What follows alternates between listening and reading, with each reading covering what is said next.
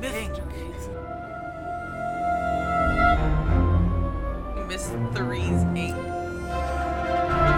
stories, Inc.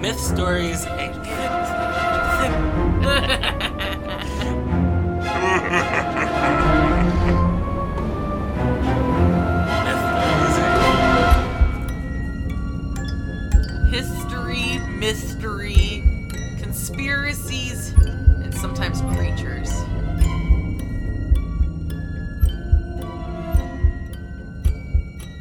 Hello, welcome to Myth stories, Inc. I'm Spring. I'm Joe. And we are going to be talking to you about a few fun things today, right? Yeah. So as always, rock, paper, scissors on who goes first. All right. Rock, paper, scissors, shoot. Oh. Yo! I win. I go first. Sounds good. All right. This, my little segment is going to be called Once Upon a Time. It kind of deals with creation stories and from different parts of the world. So the first one is going to be called Makonaima. And it, or otherwise known as One Who Works in the Night. And it's from Guyana down in South America, in that region. That's where Jim Jones went. So, okay, well, they believe in Makonaima. And he is the twin of Paya, who is known as the father of medicine in that area. Nice. Born from the sun god. He is a creator god. So what happened is there's at least three stories that I got for him on how the world was created. One states that in the beginning, Makonaima created the earth and all the animals were endowed with the gift of speech. Fun. He gave the responsibility of ruling over these animals to his son Sigu. All the creatures lived in harmony with each other and it was paradise. But at some point, Sigu pulled up a tree and found that it was filled with water and the water flooded the world, causing a great flood. Oh, does that sound familiar at all? Yeah. I find that's a common reoccurrence in all creation stories there. So thinking quickly, Sigu took some of the animals to a cave and sealed it up. The rest were put onto the tops of the trees. To test to see if the water was receding, Sigu would drop a seed in the water and listen for the splash. One day he claimed he did not hear the splash and the animals were able to climb down and he was able to release them from the caves, but they had changed.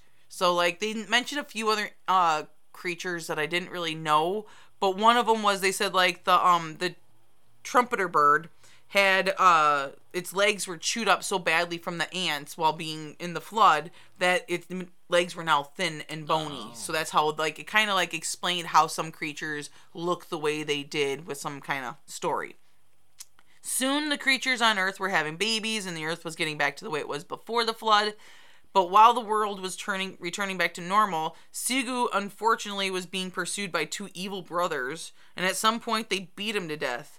They did this numerous times because each time he rose up from the dead. Wow. Not very effective. Oh, yeah. And one day he finally rose up and ascended a high hill and disappeared into the sky. So that one was a little lame. Second one's kind of simple also, where Makonaima was creating heaven and earth first. Then he sat down by a river next to a silk cotton tree, and he cut off pieces of the bark. Parts that he put in the water turned into fish and birds. The parts that he put on the ground became the animals, and that's how it happened. Yeah. Third one's the reason why I picked this story, because it's so horrible. But it makes sense in simpler times, okay? Makonaima made a large mold, and I'm quoting this, okay? Made a large mold, and out of the fresh, clean clay, the white man stepped. After it got a little dirty, the Indian was formed. And the spirit being called away on business for a long period, the mold became black and unclean, and out of it walked the Negro. Oh, no. So life by toaster, apparently, is how... So I thought that was a little wow. So that's how they explained all the different races, is the mold just got really dirty at the end. Interesting. You seem a little perplexed by that. I'm not perplexed, just that's one way to put it. Wow. Yeah. All right. So then there's the second one. And this one is called Maui, but not the same as the Polynesian god Maui, unlike in Moana. This one's from African mythology in Zimbabwe.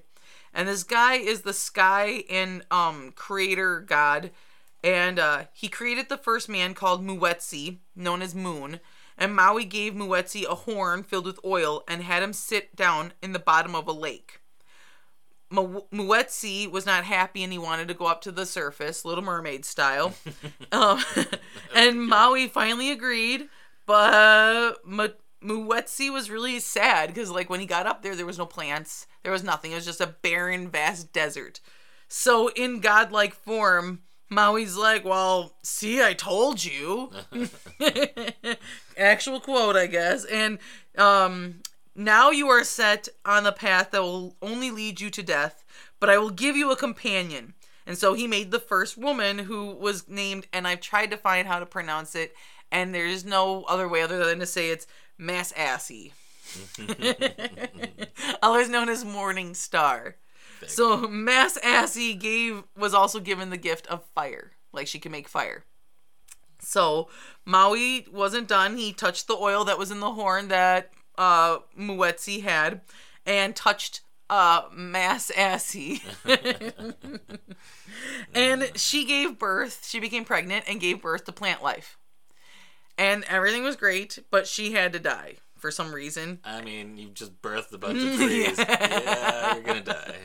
And Mwuetsi, once again, cried. He was a very sensitive man. Well, his wife just gave birth to a bunch of plants and died. He was in the lake, fine and dandy, bitched, went up to the land, cried. The god's like, I told you you didn't want to go up there, and under the seas where you need to be.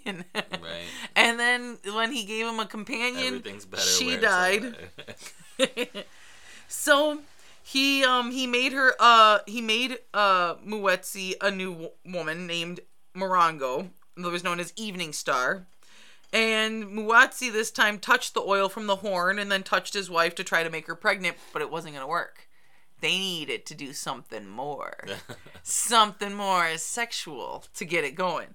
So they had sex, and she gave birth to sheep, goats, cattle, chickens, and children, and I believe in that order.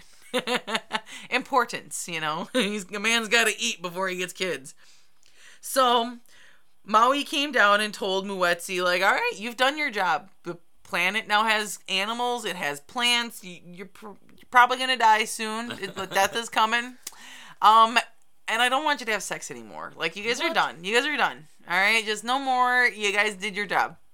Well, they agreed with you. What? And they didn't listen. So because they didn't listen, she got pregnant and she gave birth to lions, leopards, scorpions, and snakes. Ooh. So punishment was she was no longer popping out chickens and kids. She was popping out dangerous predators. Well, one time Mwuetsi decided that he wanted to have sex with Morongo and she didn't want to have sex. So he forced himself upon her, or tried to. But a snake that was one of her favorites and favored her bit him, and he ended up getting an infection that made him weak. But as he was weakening, the planet was dying, and so were the people.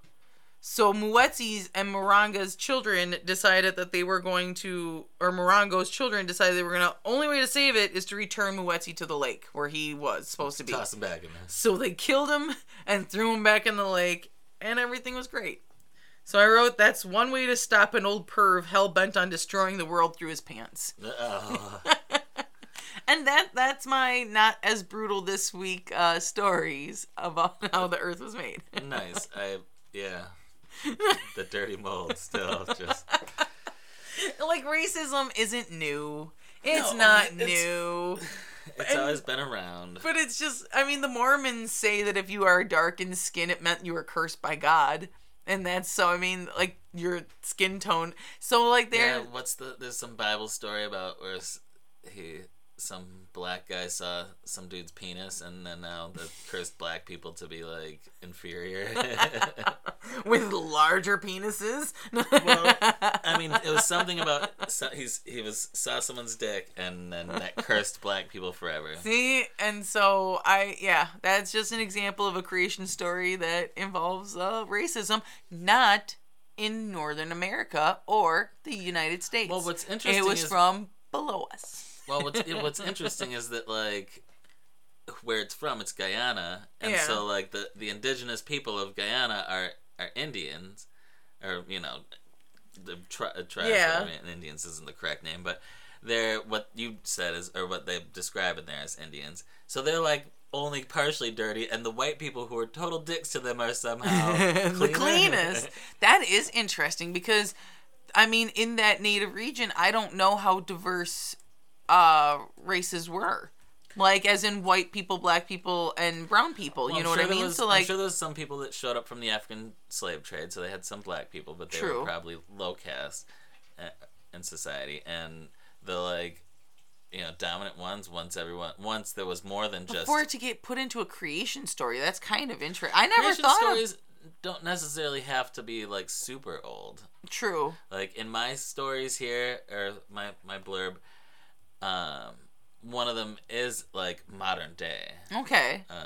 So I have from really old to modern day. Okay. Well then, we'll get right to yours because I gotta ponder my thing. That's a good segue. So came across mine by coming across something about the god of bacon. Eternal bacon, and I was like, eternal. What is this? And so once I started looking into it, it's less of a god, but in the realm of gods, and bacon is a loose term. And okay. We're going to talk about Sæhrímnir, or the sooty beast in Old Nordic. He's described as a cosmic boar that's like slaughtered, cooked, eaten, and reborn every day. He's just isn't it like Icarus? No, not Icarus. Who's that one guy that Prometheus that has to like push the stone? Yeah, and have their kidney or liver pecked out every day by a bird. Yeah, like damn. Okay, so cosmic pig, cosmic boar. Yeah, and he's cooked by Andhrímnir. He's the one exposed to soot. They really love this soot thing, actually. Okay. And he's the chef of the Æsir, which is the correct term for Asgardians. Okay. I was looking at... when I found that out, I did not know that. I always see... It's popular modern media that always calls them Asgardians. Mm-hmm. Like Marvel stuff or Stargate. So, yeah, interesting. So anyways, he's like this chef. And he cooks them in Eldhrímnir. Eldhrímnir is his special cauldron. Okay. It's called Fire City. Fire City! That's the translation. Which, a lot of this, that's all this, sooty, that, but a lot comes down to translations, because even the bacon part, it's mentioned in one of the translations of these old poems. Mm-hmm. And... he talks about how it throws him in the pot and boils the finest bacon. It's like, you boil bacon? Bacon? Well, it's pig belly. It's pig belly, yeah. So, bacon just seems... I'm actually kind of curious now. I want to start looking up some of the etymology of bacon. Because I come across something later that like, So this is fed to all the Æsir and the folks who died in battle, like all the heroes. So, oh my god, so that cosmic boar is their reward dinner? Kind of, They gets sacrificed every night? Like, what an honor. They're called the Einherjar, and the Valkyries bring, when people die in battle, they either bring them to I forget where the second place was, but they bring them to here, to Asgard to party with the gods every night, basically. And so not only do they get this endless pig feast, they also get mead.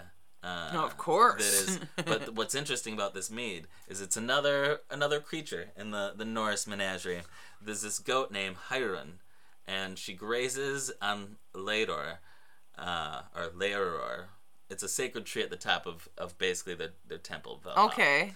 And it drinks this... it eats these special leaves, and instead of milk, out comes mead.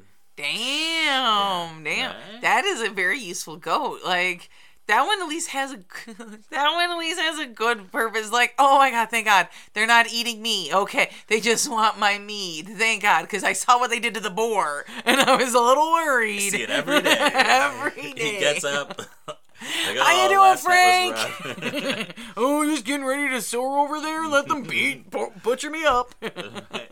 Throw me in the city, the fire city. God, it's like Groundhog's Day, but worse. What are you going to do to get out of it? What are you going to do? Because that is not Valhalla for you, Mr. Right? Cosmic Boy. When I was like, oof, God of Eternal Bacon, he gives... Oh, no. That's not a curse. I mean, he does give bacon, but... That is a curse. He's not a man harvesting. So, Heiðrún has a friend, actually, that sits up there at top of Valhalla and eats of this special tree. It's a deer named Eikþyrnir. And the water that drips from its antlers is the water that feeds all the rivers in the world. Damn. Damn. But water dripping from its antlers. It must be enough. Ah, wow. It's a big deal. Is this after they cut new antlers, and they shed their Water must drip off antlers. It's a thing. Yeah. God, I'm just thinking of the shed. Because, when deer grow their antlers back, they're velvety for a little bit, and then they're bloody for a while, and then they're antlers. Mm. Yeah. Sorry. But it feeds all of our rivers. Yeah, important. I need that. And it's also grateful that that's all that needs to be done. Like, it does not have to be turned into the meal for everyone.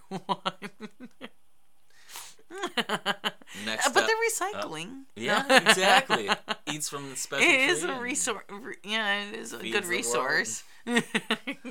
So next up in the menagerie of the Norse is this rooster named Gullen Kambi, who I don't know how often Ragnarok actually happens, which is basically like the end of the world. Yeah. But it crows to warn all the Æsir of Ragnarok, or when it's begun. So you got one job, rooster. One job. And you probably won't have to do it. It's probably not for a long time. But you get to hang out and eat scraps from that dude who gets it. From Frank. At least you don't have to die every day. Oh my God. And... rounding or like finishing up the little menagerie, we've got these regenerating goats whose names were just a little too crazy that I didn't feel like trying to pronounce. But they're Thor's goats, and they pull his chariot. Okay. But he also slaughters and eats them, and then they just regenerate. It's like, who knew? My faithful companions.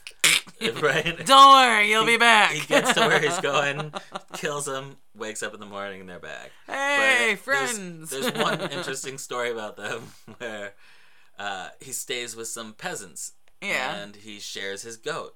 And one of the kids sucks the marrow out of one of the leg bones.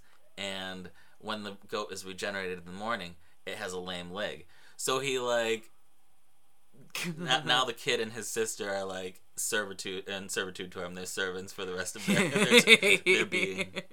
It's like, we're allowed to damage and kill these goats, but you're not allowed to make them lame. Nothing permanent, fuckers. And how is he supposed to know? Tell them, man. I heard the marrow is the best part. So, I mean, you can't blame the kid for being like, ooh, take advantage because these are trying times. It's not like you can go down to the Quickie Mart and pick up. Exactly. And his sister, too. Like, she didn't even do it. Yeah, but she was a woman in the wrong place. I guess so. That's how it all happens. And so this whole regeneration thing and rebirth is actually pretty common in a lot of Norse and Germanic lore and stuff. So you have Olaf II of Norway. He was said to have actually been the reincarnation of this old dude, also named Olaf, had come to someone in their dreams and left instructions of how to bring him back, and then this Olaf was born, and so he's also a saint too, Saint Olaf, apparently reincarnated, which isn't normal in Christianity. Well, unless you're Jesus. I know Jesus came back, and he brought back Lazarus, didn't he? Something like that. Yeah. So zombies are not uncommon in the Christian faith. Reincarnation. Well, it's just not as big. Maybe if you were important enough. Yeah. So just for random Saint Olaf to be. Yeah. Well, maybe. Yeah. Actually, because what I was talking about is zombies, not reincarnation. Reanimation is what I was saying. He wasn't even really reanimated. He was just reincarnated after some old dude in his came to someone in their dreams and was like... That's some Scientology shit. Right? Other legends, there are boys born with certain scars that are said to be like, oh, that was that old hero that died, and the heroes are reborn, which I thought they were supposed to go eat endless meat and mead. So. Oh, well, maybe they get a choice. They're heroes, for fuck's sakes. I mean, they get virgins and beautiful places, and so they can probably come back if they wanted to be a bibbit again. But they just still have a scar. They just have a scar. Yeah, my head was chopped off in battle, so I have this scar all the way around. Chicks dig scars. Like, oh my god, he had it from birth. That's so badass. Fighting parents are putting like rope burn around their babies' necks, like, you're gonna be famous. Oh, what happened to your baby? Well, Freya, he's just a reincarnate of an old hero, like pushing the rope away. Oh, jeez, you have a beautiful baby there. I may have to revisit some of these Norse, Norse mythology. It was weird. Weird to say the least. Yeah, well, they were very aggressive people. Fine at warfare on water.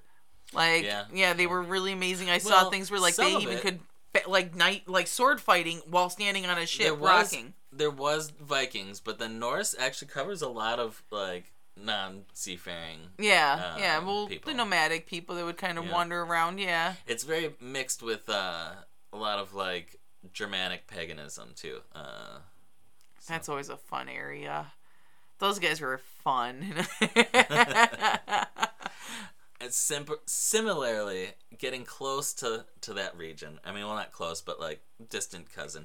There's some Gaulish Celtic people who they had a god. So just looking for some of this stuff, I came across Baco, and sometimes I actually said said as bacon, and it was a Celtic boar god of war. So bacon has been around forever. Yeah. Damn. And, bacon has power to turn people back from being vegetarians. They actually did a study where they said, like, more people have come back from being vegetarian and vegan just by the smell of bacon. It just... I believe it. It's the devil's candy. It's just... it's so salty and good. It's like humans. Humans are so vain. I need to find something that's a lot like them, but easier to control, more disgusting looking to represent their inner insides, and they're going to want to taste it. They're going to want to be cannibals. Damn, now I want bacon. Go ahead. One last snippet here is that there is actually a modern day, I don't know how popular it is, but there's a modern day mythology of bacon. I found it in a fandom wiki, and there's Bacon, who's the son or the father of Baco, the mighty god of Baco. Let's see. Baco is the father of Bacon. Okay. Who sacrificed himself for this planet's happiness. In mythology, Bacon. Yeah. Okay. Let's quote from the wiki page here, actually. Many pretenders have tried to dethrone him, but he has always come out crispy and sizzling on top. His harem of wives include baguette toast and fried eggs. He is often found with an army of servitors called hash browns. Why does this sound like some kind of toy thing that we would have found in McDonald's or Burger King Happy Meals, like kids' meals? Like, this would have been a great 80s/early 90s cartoon, like, after school. People love their bacon. Today, they still make up mythology. Dang. It's the power of bacon. There are some companies out there that make, like, bacon bits and bacon products that are not taking advantage of this lore and using it as a marketing thing. I know. Frankly, I've never seen any good, witty bacon packaging. Because they don't need it. They don't need it, though. You're going to buy it. They could even say, like, pig tits. And you'd be like, yes, I will take 1.5 pounds of your finest pig tits. You know? See, if you called it something like that and marketed it on social media, you could take over the market. Copyright, patented, trademark, blah, blah, blah. Make bacon even more popular. Heck yeah. See, you don't need to. You don't need to. You don't need to make bacon. They don't even advertise bacon. Why? Because you don't need to. People just buy it anyways. We were talking about Ghibli before. There's this scene where they're frying up some bacon, and it's like, oh, it's making me hungry now. Well, bacon is amazing. It is. Well, on that note, thanks for listening today, everybody. Yeah. We'll catch you next time. Have a great day. Bye. For any questions or comments, you can find us at Myth Stories, Inc. on Instagram. Thank you.